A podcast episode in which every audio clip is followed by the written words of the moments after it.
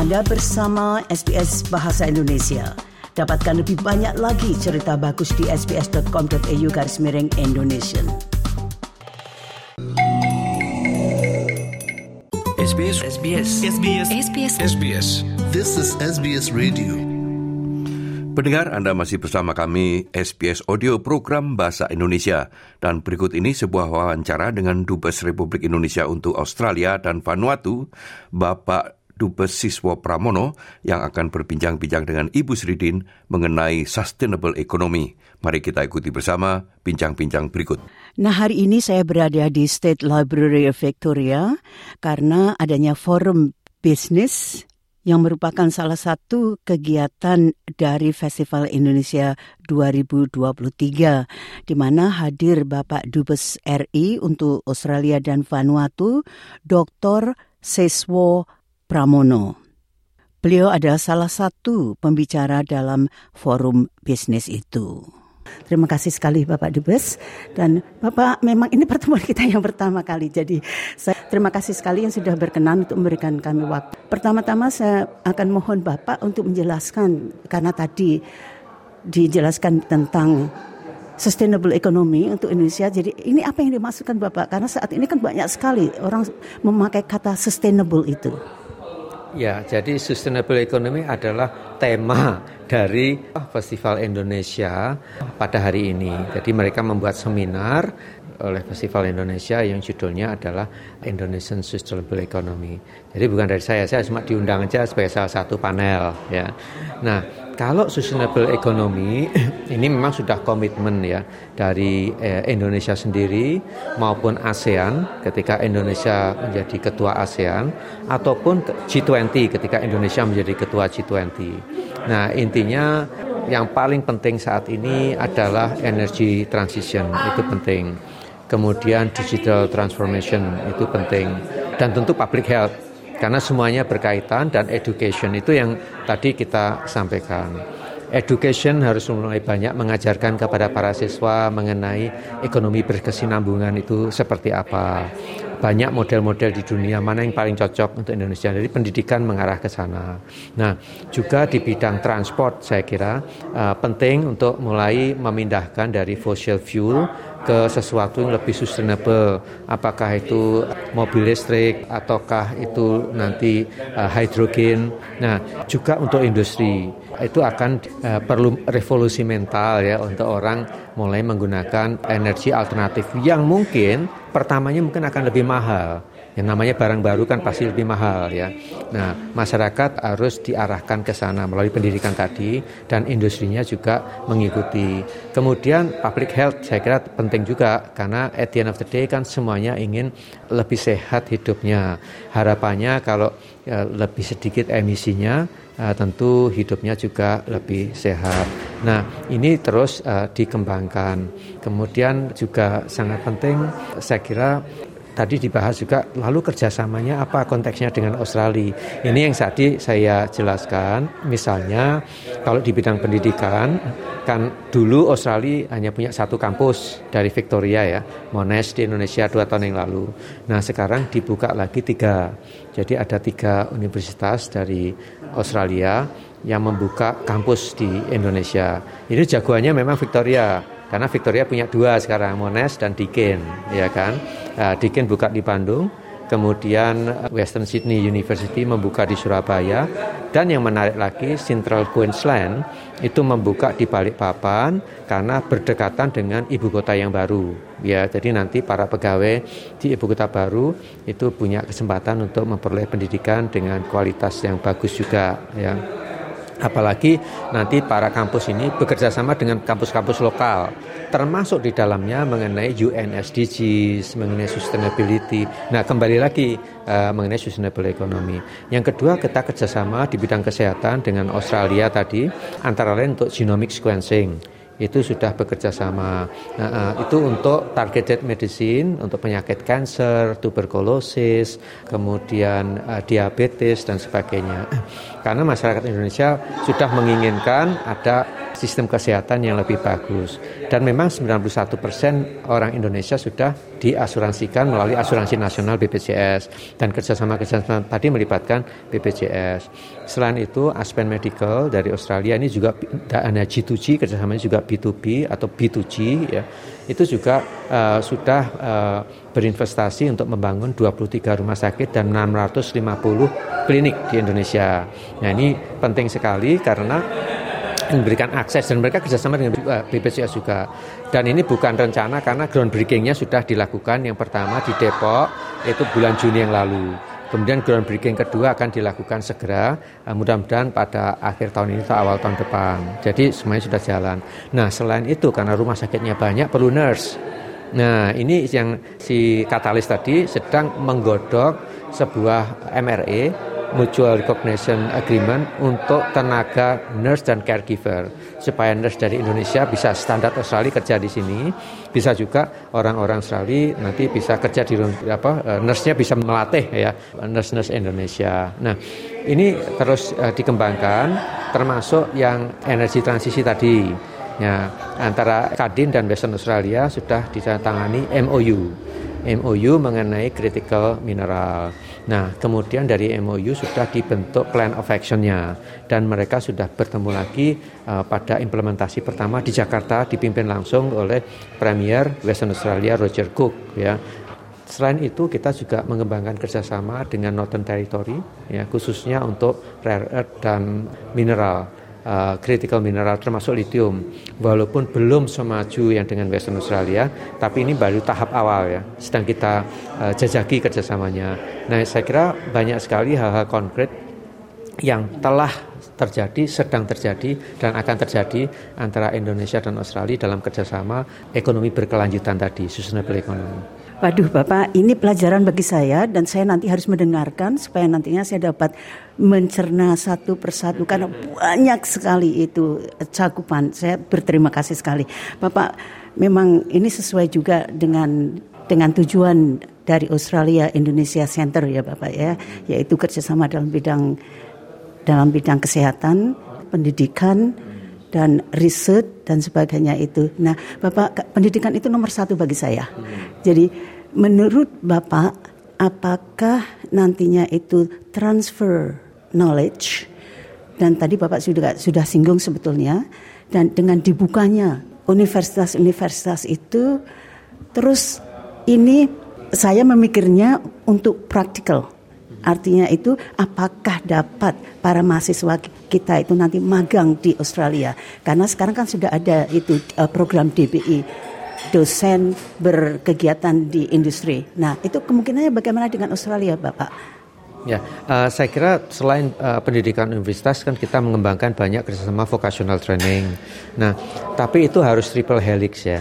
Artinya melibatkan kalangan pendidikan, universitas atau uh, TAFE kalau di Australia, kemudian pemerintah kedua negara, baik pemerintah federal di maupun state di Australia maupun pemerintah pusat dan provinsi di Indonesia, dan kalangan industri. Karena nanti magangnya kan di kalangan industri ya. Saya kira program magang ini peluang harus dijajaki terus ke depan, tapi ada berkaitan dengan faktor visa dan sebagainya ya. Nah, ini yang uh, perlu terus lebih digalakkan supaya apa? Sebenarnya yang kita arahkan pada akhirnya nanti adalah terbentuknya apa yang disebut sebagai Australia Indonesia Economic Powerhouse. Ya, pendidikannya dikerjasamakan, industrinya dikerjasamakan, joint venture, banyak hal itu. Nah, ini saya kira yang perlu dikembangkan lebih lanjut ya. Dan memang penting untuk Australia semakin engage dengan investasi pendidikan di Indonesia, karena bagaimana juga kan yang punya demografik bonus di dunia itu cuma ada dua, dulunya tiga, dulunya Cina, Indonesia, India. Sekarang Cinanya sudah aging, jadi tinggal Indonesia dan India.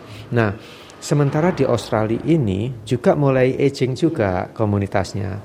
Tapi uh, komunitas yang aging tadi ini bisa diatasi dengan uh, apa? Misalnya migrasi yang berkualitas, migrasi yang teratur, ya kan? mobilitas tenaga kerja yang teratur. Kalau mereka mendidik orang-orang Indonesia menjadi tenaga kerja yang handal, at the end of the day mereka bisa membantu uh, tumbuhnya lagi industri-industri di Australia. Apakah itu pertanian, manufacturing, yang sekarang memang tidak kompetitif karena tidak ada tenaga kerjanya. Ya, jadi kan ini perlu satu infrastruktur yang efektif.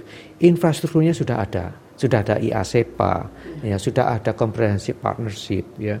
Dan lagi-lagi Perdana Menteri uh, Australia Bapak uh, Albanese sudah mengumumkan bulan lalu di Jakarta mengenai Australia strategic uh, apa ya Australian New Strategy for Southeast Asia kan uh, dua ribu empat puluh, ya. Jadi strategi baru Australia terhadap Asia Tenggara untuk tahun dua ribu empat puluh yang sebagian besar adalah ekonomi. Beliau menyatakan dua hal, Pak Albanese. Satu, dia menyatakan masa depan ekonomi Australia terletak di Asia Tenggara, ya. Dan yang kedua, uh, ini juga sangat uh, sangat penting. Australia harus bisa melihat perkembangan di Asia Tenggara sebagai opportunity untuk Australia. Nah, saya kira kan gayung bersambut, ya. Nah, ini yang harus diimplementasikan segera, ya. Bentuknya apa? Ya tadi, investasi di pendidikan, mengubah tenaga apa bonus demografik bonusnya menjadi tenaga kerja yang skill dan handal yang bermanfaat untuk kedua negara, dan sehingga semua infrastruktur ekonomi yang sudah terbangun tadi bisa dilaksanakan dengan baik. Dan yang kedua, joint venture, ya. Dan saya kira ini penting, tenaga kerja dari Indonesia bisa material dari Australia, karena yang punya litium hanya Australia, kita nggak punya litium, tapi kita bisa bikin uh, baterai sama-sama, karena apa? Nikel kita banyak sekali. Nah, tapi at the end of the day diperlukan tenaga kerja terampil lagi. Nah, ini saya kira pendidikannya menjadi penting, tidak hanya mengubah tenaga kerja menjadi terampil, tapi juga berwawasan lingkungan. Ya. Bapak, ini banyak sekali sebetulnya, saya udah dung dung dung dung dung. Saya tahu waktunya sangat terbatas, Bapak.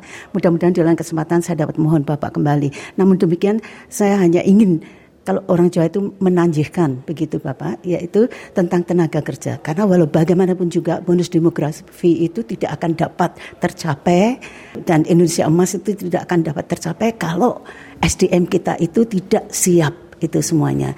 Jadi skill apa saja yang ingin segera dikembangkan, Bapak, dan itu juga bagaimana transfernya itu sendiri. Kalau Australia kan walaupun masih sudah mulai menua itu, tetapi di sini kan lain, Bapak. Saya sudah menua, tapi saya masih boleh aktif. Artinya selama saya dapat memenuhi standar yang diinginkan, saya masih dapat bekerja. Kalau di Indonesia kan tidak, Bapak. Umur lima puluh delapan sudah pensiun. Nah, ini saya kira cara pandang yang lama, Bu. Tadi kan saya sampaikan, kekuatan ekonomi Indonesia didukung oleh small and medium enterprises.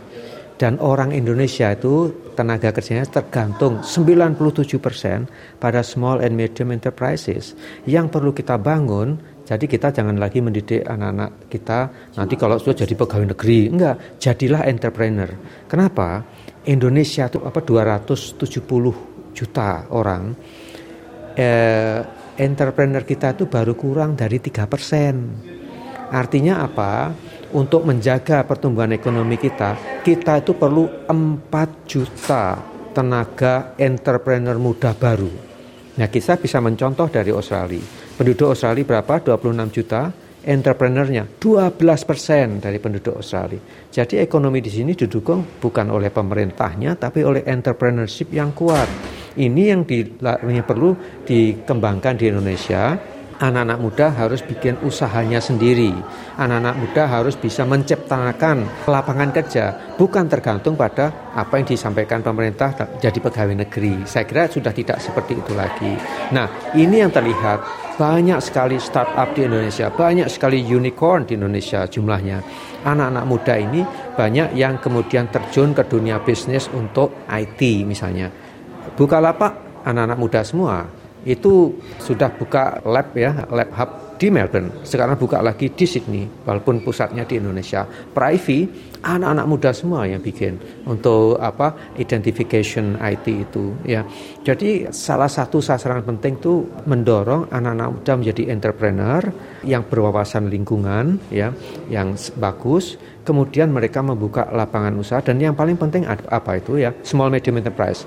Di Indonesia banyak, di ASEAN itu kalau tidak salah sampai tujuh puluh lima juta jumlah small medium enterprise.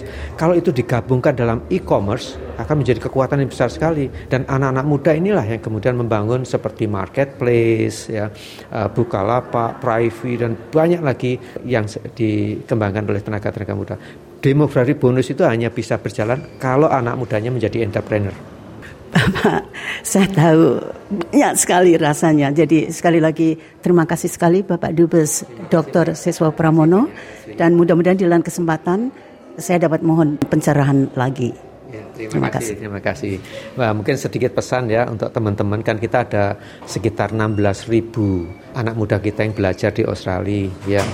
Mudah-mudahan tahun depan kembali normal menjadi sembilan belas ribu. Ya, harapan saya belajarlah yang sungguh-sungguh, tapi jangan lupa juga bergaul sebanyak-banyaknya dengan orang Australia supaya kita bisa ketularan untuk disiplinnya, untuk wawasan lingkungannya. Jadi belajarnya tidak hanya di kampus tapi di masyarakat. Ya, saya kira ini kesempatan bagus untuk kembali membangun para entrepreneur muda tadi. Terima kasih Bapak pesannya, karena itu memang salah satu yang perlu ditingkatkan, yaitu membaur dengan masyarakat setempat itu. Terima kasih, terima kasih. Monggo Mbak Sri. Pendengar, itulah tadi Bapak Dubes Siswo Pramono bersama dengan Ibu Sridin berbincang-bincang tentang sustainable economy. Jika Anda ingin mendengarkan wawancara tersebut, silakan menyimaknya di situs kami pada alamat double-u double-u double-u dot s b s dot com dot a u garis miring Indonesian.